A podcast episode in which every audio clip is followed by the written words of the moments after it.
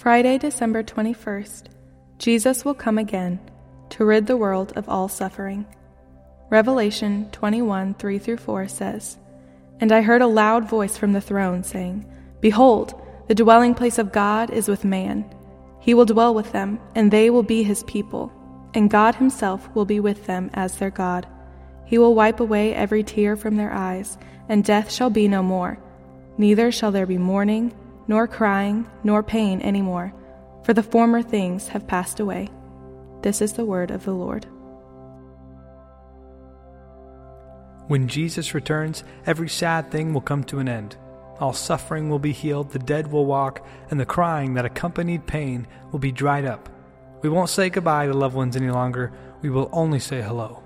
Creation will finally behave and cancer will be healed. All of the sin that left our relationships broken will be gone and we will live enjoying the garden we were created for. Pray.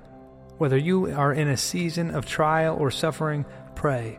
If you are experiencing the difficulties of love in a relationship, pray. If all has been taken from you, or if all you feel you have is pain, pray. Pray to God as Father, but pray also to Him as King. Pray that God would use evil for good, and pray that the fruition of good would finally come. There is a garden waiting. Be patient and pray. Weeping may tarry for the night, but joy comes in the morning. Psalm 35.